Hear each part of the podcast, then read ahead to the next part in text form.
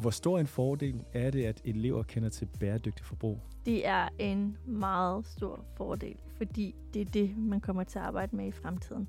Øh, EU øh, er allerede i gang med at lave rigtig mange forskellige øh, regler, så man kan sige, det er fremtiden. Øh, og det er jo både fremtiden øh, for de regler, der kommer, men også fremtiden for vores planet. Så det her med at kunne arbejde med øh, at kende til bæredygtigt forbrug, og hvordan vi arbejder med det i en indkøbs- og udbudsrelation, det er super, super vigtigt. Og så er det virkelig også der, hvor man kan ændre noget, fordi vi køber meget ind.